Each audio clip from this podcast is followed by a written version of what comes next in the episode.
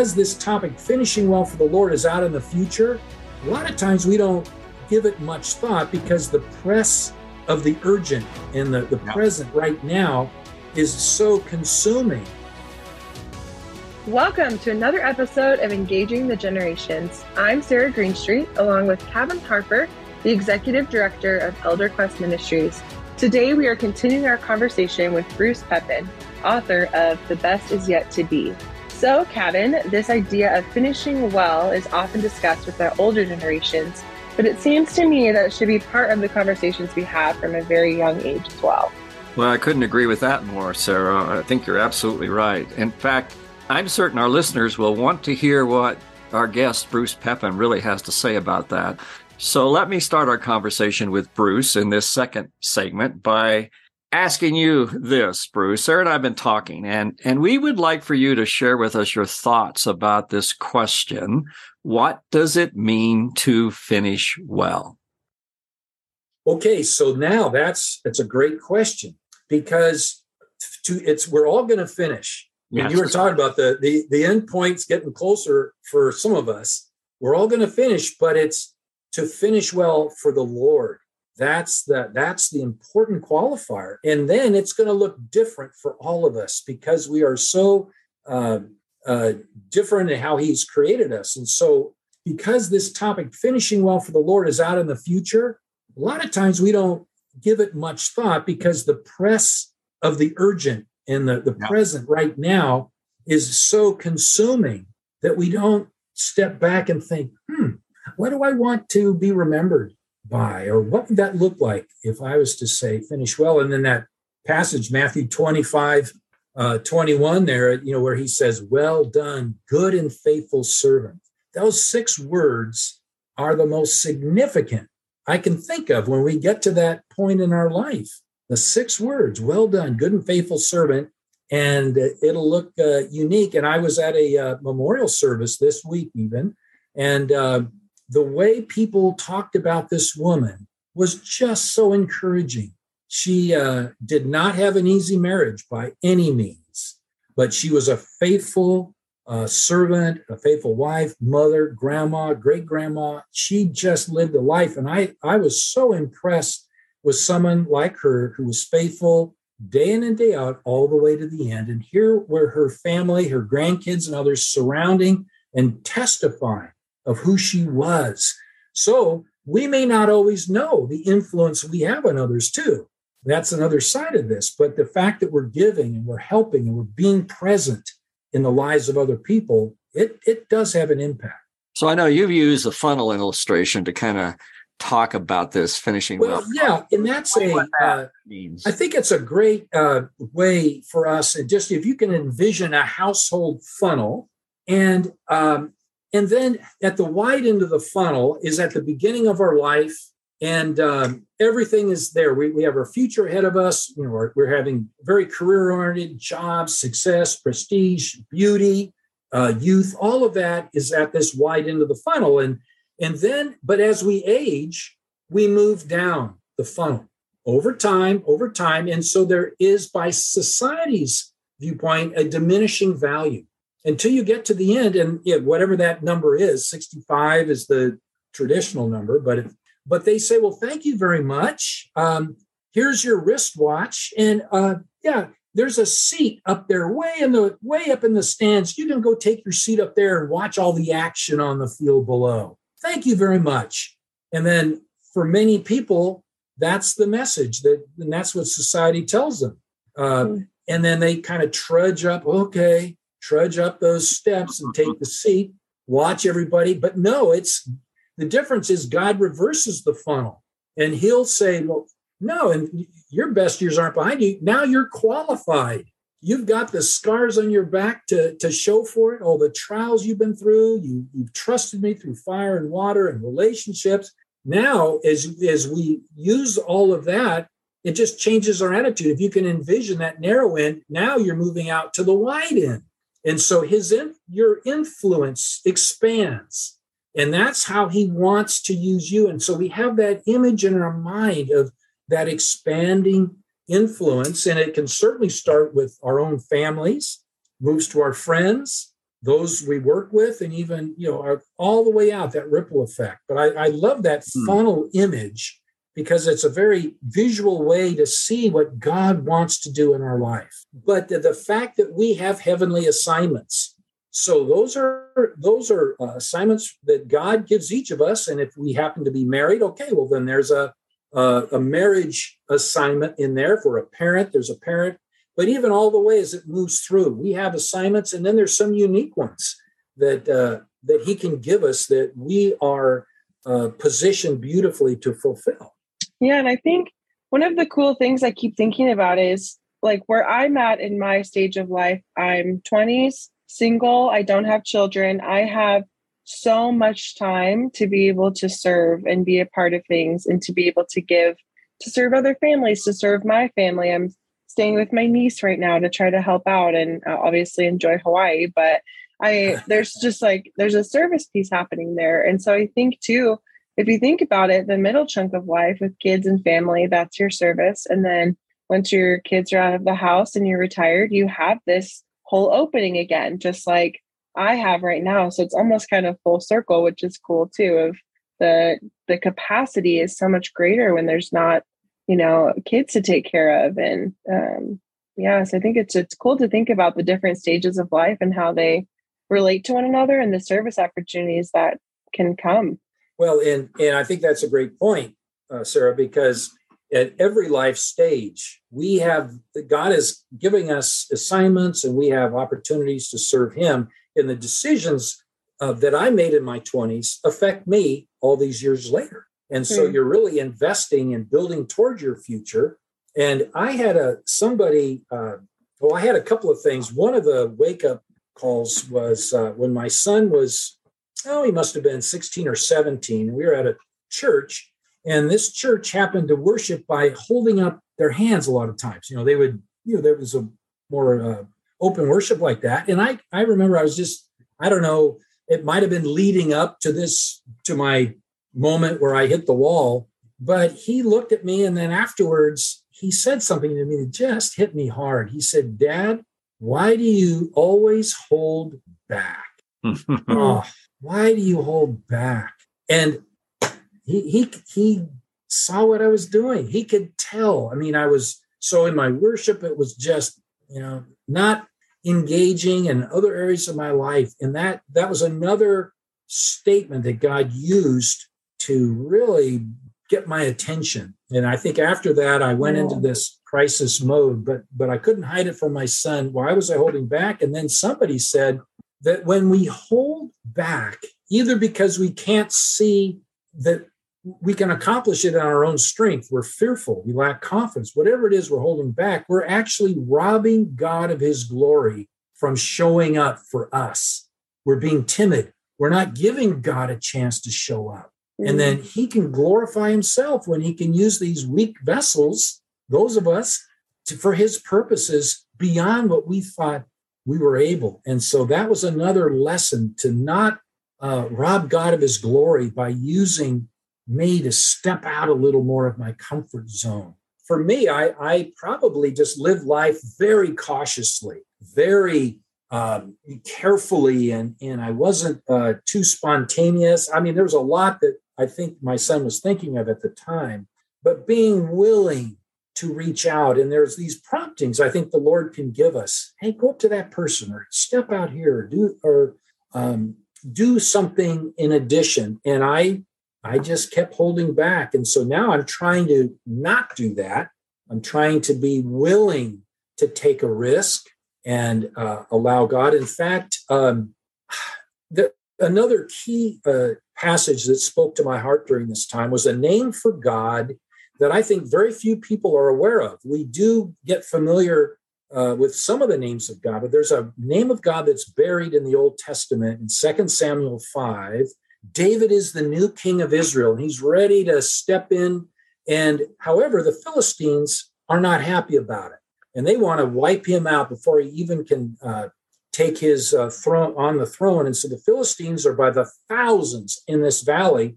And he's notified. One of his men tells him, "Hey, the Philistines are there. They're going to attack us. We're done for." And David went right to his knees, and said, "Lord, What do I do? You want me to go up and face him? So this was a is he going to hold back or is he going to trust God?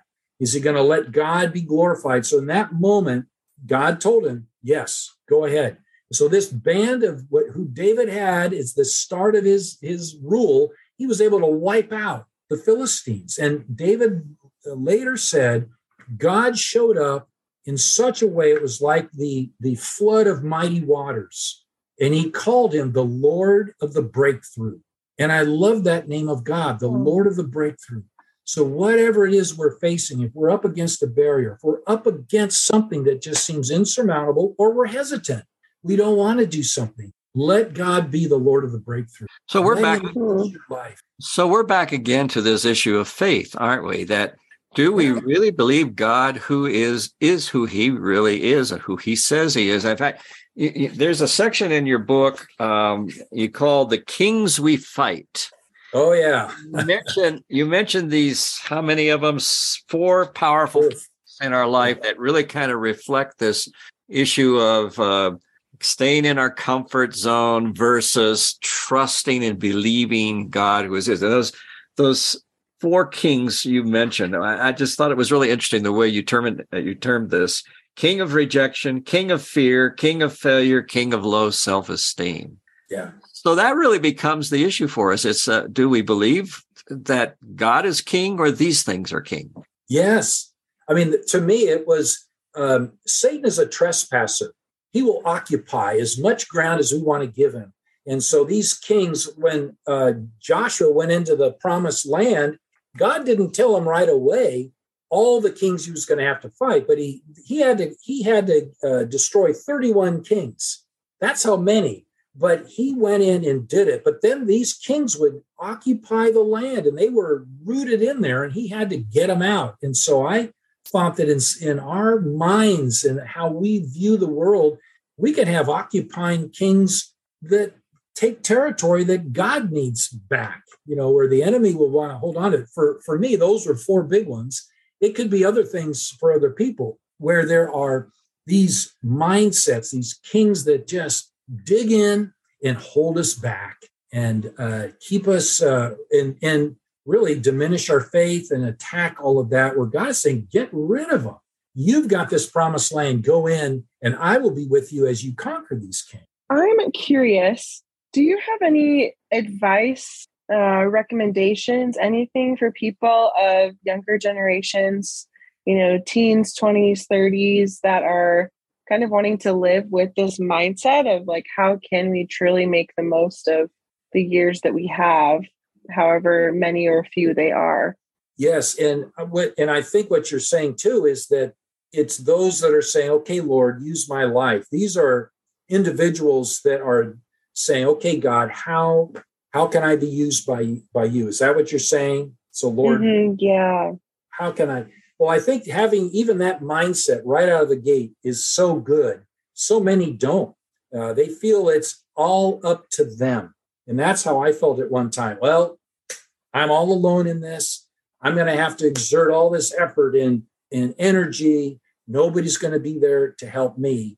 Now, that came out of my history where I had a very detached father. So it was just whatever you want to do, do it. I mean, there was no, nothing there that was really uh, giving me a lot of coaching. But um, the fact that you're saying, yes, I mean, I, I, Lord, you have a, a plan for, for me and to step out and, uh, and I think uh, you would be surprised as God will open the doors. You may not be able to always determine which ones He's going to open, and but you're not alone in this. And God is going before you, although sometimes it's going to require uh, some trust in there as the as some weeks and months will go on. But I found that He did open doors for me, and I know He will. Uh, I mean, at every life stage, whatever it is that we're being confronted with, He will make a way through it. Well, and I have a I have a question, Sarah, for you. That how can those of us that are much further along in years, how can we encourage your generation? Uh, because uh, I, I, think sometimes your generation is so uh, they're busy, they've got all these things going on, they're technically savvy, where the older generation may not be engaged at that level, but they have some wisdom involved. But I don't know. Do you? How could a older person who cared about uh, the younger generation be an encouragement? I mean, what what are some ideas that we could do or, or think yeah. about to encourage younger uh, folks? Yeah, I think that one thing I've realized just from all the conversations we've had and something we can all relate on is relationships. They've they've looked very similar throughout time and we can all relate to different kinds of relationships and we have all of the same relationship struggles and I think just genuinely seeking out a relationship and asking questions of hey what is what does this look like for you? What does your job look like? Like just trying to get to know um, the younger generation and, and, giving the opportunity to ask questions um, is super helpful. And i think too if there's ever a pull um, on your heart to reach out to someone about discipleship or just like a continual friendship um, just do it. I I think that there are so many times that I like have wanted an older woman to disciple me and I've taken a step and asked a couple of times and it's been like, oh yeah, sure, or maybe. But like if the idea of a woman approaching me saying, I would love to be in relationship with you and help you um, as you're navigating through your 20s and 30s. And it looks different, but it's also really similar to what you experienced, you know, like just that that type of um, initiative, I think, is like very encouraging on its own. Um, but if anything, what I've learned from Kevin and just you know spending time together is we are all way more similar than we realize, hmm. um, and the things we experience are way more similar than we yeah. uh, give credit to. So even the things our our high schoolers are experiencing now, um, the it might look a little different with social media and with um, computers and technology, but the heart of the problem is still the same. Yeah. It's the same insecurities. Mm. It's the mm. same um, depression or lack of confidence or just truly a lack of the Lord in their life. It's the same problem. Um, just looks different. Amen to that. Yeah. Amen. Good. So, Bruce, uh, the few minutes we have remaining here, um, Share with us a little bit of this new project that you're doing called Journey of a Lifetime Finishing Well for the Lord. What, what's that about? Oh, okay. Yes. This is a, it builds on the book. I wanted to put something as a video that would uh, encourage those that are a little older now in years to continue to persevere and, and to finish well. And so I've got topics all throughout uh, throughout this. It's a video with a study guide and called a journey guide. And these are more conversations. So we talk about some of what we've discussed today, the influence of our life. What are some barriers? Uh, this idea of going deeper. Uh, what does it mean to drink the cup? Sometimes life puts into our hands a, a very challenging situation, but like Jesus, we drink it because there's joy on the other side. And all the way through, there's just some, I think, some inspirational content with the eight uh, eight conversations with a, a, study guide. And so uh, that will be coming out uh, here uh, before long. And uh, so I'm excited about that. That'll be either personal study or small group study, kind of help people take that, know how to take some steps into the future uh, for the Lord and as He opens doors for them. Thanks again, Bruce, for a very thought provoking conversation about finishing well and even starting well. If you would like to know more about this upcoming video series called A Journey for a Lifetime, Finishing Well for the Lord, simply go to his website at www.finishinglifewell.com. I think we could all take something from this conversation that Bruce had with us, reminding us to remember that God really does have so much more in store for us if we'll only trust him. I guess it comes back to that wide end of the funnel that he talked about, isn't it?